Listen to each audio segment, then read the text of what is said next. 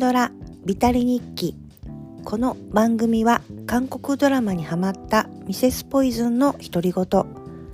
記録のための日記のような番組です。さて本日は韓国ドラマではなく韓国映画非常宣言について記録していきます。こちらの映画はですねあのとっても豪華メンバーの映画ということで気になってはいたんですけれども、まあ、やっと日本でも見れるようになったということで見に行ってきました。映画のあらすじと概要なんですけれどもこちらの映画は、えー、2021年に発表された映画で、えっと、日本では2022年になってから、えー、見れるようになりました。時間はだいたい2時間27分ぐらいある映画になります。簡単なあらすじを話してみますね。娘とハワイへ向かう飛行機恐怖症のイ・ビョンホンは空港で執拗に二人につきまとう謎の若い男、イムシワンが同じ便に搭乗したことを知り不安がよぎる。KL501 便はハワイに向け飛び立つが離陸後間もなくして一人の乗客男性が死亡。直後に次々と乗客が原因不明で死亡し機内は恐怖とパニックの渦に巻き込まれていく。一方地上では妻とのハワイ旅行をキャンセルしたベテラン刑事のソン・ガンホが警察署にいた。飛行機へのバイオテロ犯行予告動画がアップされ捜査を開始するがその飛行機は妻が搭乗した便だったことを知る。飛行を続けるタイムリミットが迫りついには操縦不能となり地上へと急降下していく。見えないウイルスによる恐怖と墜落の恐怖。上空の愛する人を救う方法はあるのか？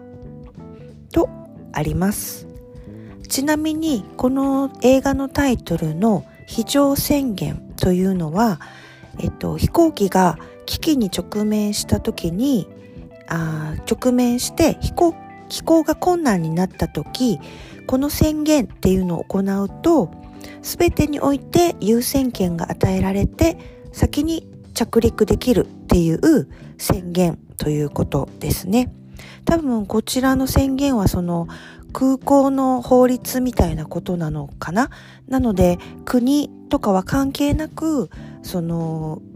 こういう非常宣言をした飛行機については、えーと、通常優先権があり着陸はできるようになっているという、えーとことのが非常宣言ということで、それがタイトルには、一応なっています。えー、主な出演者なんですけれども、この、えー、地上で、えっ、ー、と、操作というか妻を助けるというか妻だけではないんですけれども、操作する刑事の役でソン・ガンホさんが演じられています。と私的韓国ドラマ映画で言うと、えー、パラサイトえー、ベイビーブローカーとか麻薬王とかタクシー運転手は海をの海を越えてでしたかねとか出ていらっしゃるもう韓国俳優といえばっていうお方が出ていらっしゃいます。そしてこの、えーと、娘とハワイに向かう飛行機恐怖症のお父さんの役をイ・ビョンホンさんがされています。えっと、インサイダーズとか、えー、私たちのブルース南山の部長たちとかにも出ていらっしゃる。こちらもまあ韓国を代表する世界的俳優さん。イ・ビョンホンが出ています。あと、えー、この飛行機の副操縦士役でキム・ナムギルさんが出ていらっしゃいました、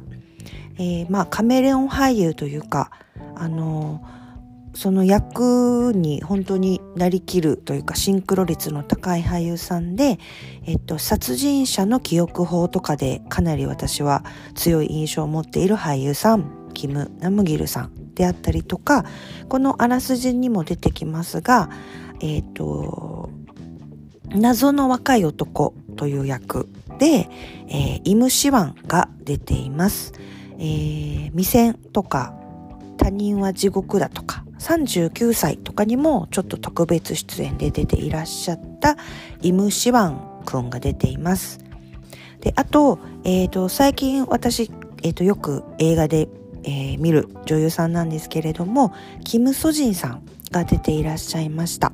えー、ドラマとかで言うと工作とか南山の部長たちとかモガディッシュとかでもかなり印象的な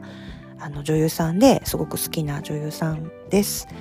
えー、あとこう大統領付け大統領府の危機管理センターみたいなところのちょっとお偉いさん国側の方ですかねにの役でパク・ヘジュンさんが出ていらっしゃいました。えー、まあ、夫婦の世界とか、ベイビーブローカーとか、独占とかにも出ていらっしゃったペク・ヘジンさんが出ていらっしゃったり、あと、え、ー、と、大統領ですね。女性、あ、違う、大統領じゃない、大臣、大臣の役で、チョン・ドヨンさんが出ていました。えっ、ー、と、私的で言うと映画ですけど、コンユさんと出ていた男と女に出ていらっしゃったチョン・ドヨンさんが出ていらっしゃって全くこのあの男と女と非常宣言では真逆と言っていいほどあの役が違うんで同一人物なのかとやっぱり思うぐらいのあの演技の幅の広い女優さんチャン・ドヨンさんなど本当に豪華な出演者の方が出ている映画でした。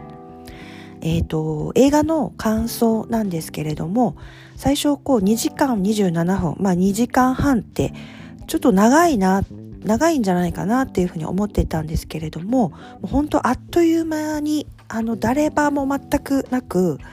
あの、ずっとドキドキして、ずっと緊張してというか、結構体に力が入って、あの、見終わりました。で、ぐっと体に力が入ってあの自分もまさしくこうその飛行機に乗ってるかのようなあの緊張感みたいなのがありつつもう後半ちょっと号泣もしてあのエンドロール流れるみたいな感じで終わりました。なのであっという間に見終わりましたね。えっ、ー、と見応えがすごくありました。あのーまあ、飛行機っていう閉ざされたところでのパニックものっていうので、まあ、しかもウイルステロなのであの感染していくっていうようなあのお話であのその、まあ、プラス飛行機だけじゃなくて地上の方でもドラマがあるっていうあのストーリーっていう厚みもすごく良い良かったですしあの飛行機が操縦不能になるっていう映像もあの逆にほんとすごすぎて、まあ、そこもすごい怖いんですよね。なので見てるだけなんですけどあのすごい G があのかかってる飛行機乗ってて G がかかってるような感覚を覚えるくらい体感したようになるぐらいすごい怖くてやっぱり何度か自分も飛行機に乗ったこともありますしあのもうそろそろあのちょっと海外旅行に行きたいなと思っていたんです思っているんですが あのちょっと飛行機に乗るの怖いなって思うぐらいあの緊張感のある映像っていうのもあのすごくよ,、まあ、良かったですね、まあ、映画としては良かったです。であと、まあ、出てくる俳優さんたちっていうのがあの豪華だけではなくてまあ言ったら名ばかりの映画ではなくってあのもちろんあのやっぱり名優の、まあ、ソン・ガンホとかイ・ビョンホンとかキム・ナムギルとかもうもううまいのはもうもちろんなんで、まあ、そこら辺はまあさすがの安定感っていう感じだったんですけれど私的にはこのイム・シワン君のあの化けっぷりというかですねまあやっぱり私が見た中ではあの結構爽やかな役が多く多い、えーと彼しか知らないのでまあちょっと一部他人は地獄だで途中狂っていくあのドラマ見たことはあるんですがそのあの悪役というか謎っぷりというかあのそこら辺とかは結構このベテランを食うぐらいあのすごく演技が光っていたなっていうふうに思いました。きっとなんか世界から注目されるのではないかと思うぐらいいい悪役っぷりだったなって思います。であとそのあの映画の中とかでもあの、まあ、今時のお話なので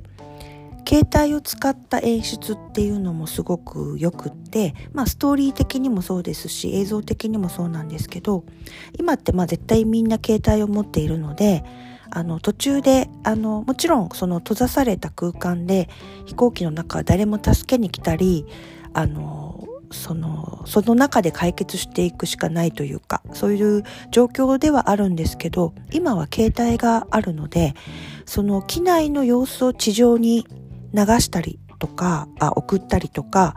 地上のニュースを機内で見たりっていうことができるんですよね。まあそういうところで情報とかっていうのはそのまあえ、っと得られたり与えたりとかもできますしあのそういうところも逆に、まあ、うまくあの演出とかストーリーにも組み込まれているので、まあ、実際にもそうなんだなっていうのも思いましたしあの家族へのメッセージっていうのをね送ったり見たりっていうのもできるんですよね。そことかでもちょっと号泣というか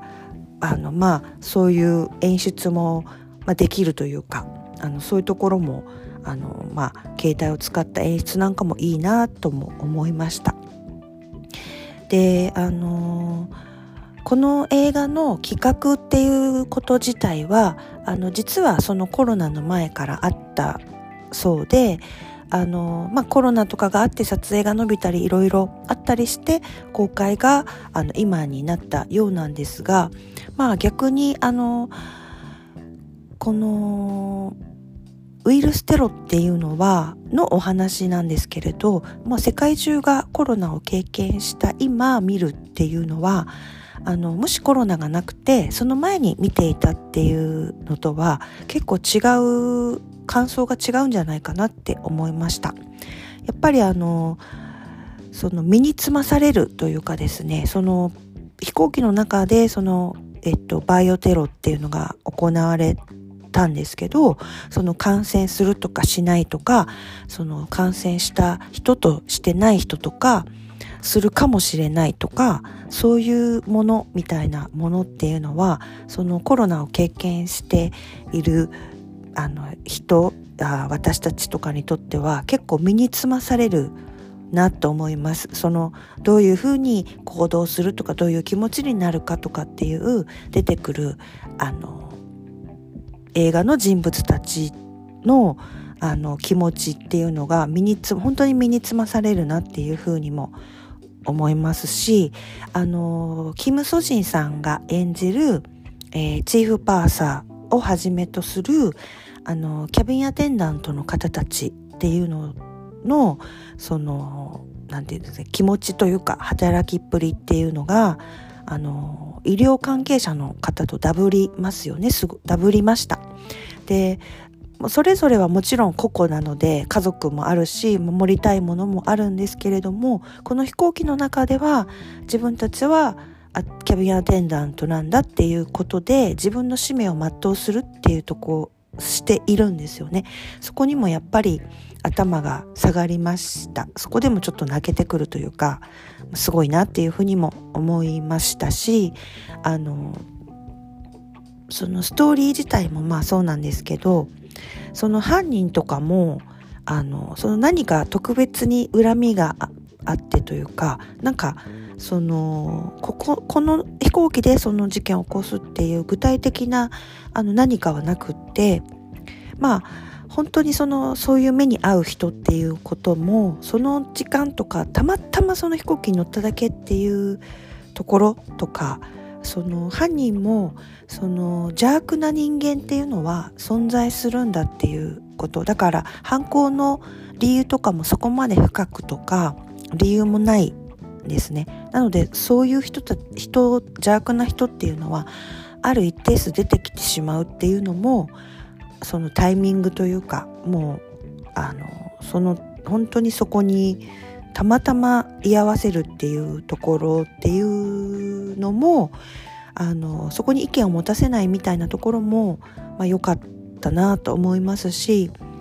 結局その、えっと、感染した飛行機っていうのを緊急あ非常宣言っていうのは優先される宣言なので本当であればその何か事故があった場合っていうのはどこの国でもその飛行機を止めなくちゃいけないんですけれども感染している謎の、まあ、ウイルスなのでまあアメリカ最初アメリカとかも止まろうとする、まあ、ハワイですね泊まろうあの着陸しようとするんですけどダメって言われて、うんと、帰ってくる途中の日本でもダメって言われるんですけど、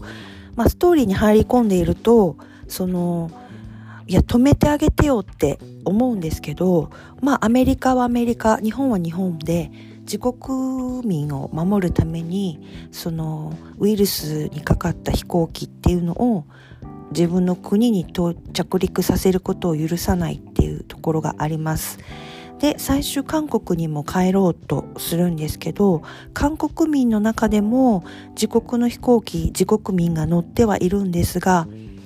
あのもちろんあの帰って早く帰っておいでっていう人もいるしその人が帰ってきたらその韓国の他の映ってない人が全部映るじゃないかっていうことであの飛行機を止めるなっていう着陸させるなっていうデモが起こったりするのでその韓国民の選択も二分反対と賛成で二分するんですよね。でそこのまあどっちを選ぶかっていう選択っていうのもありますしそれぞれのその映画のストーリーの中でもあのソン・ガンホ自体が選ぶ選択とかイ・ビョンホンが選ぶ選択とか飛行機に乗っている乗客の選択っていうのも出てきます。で、それぞれに正義があって、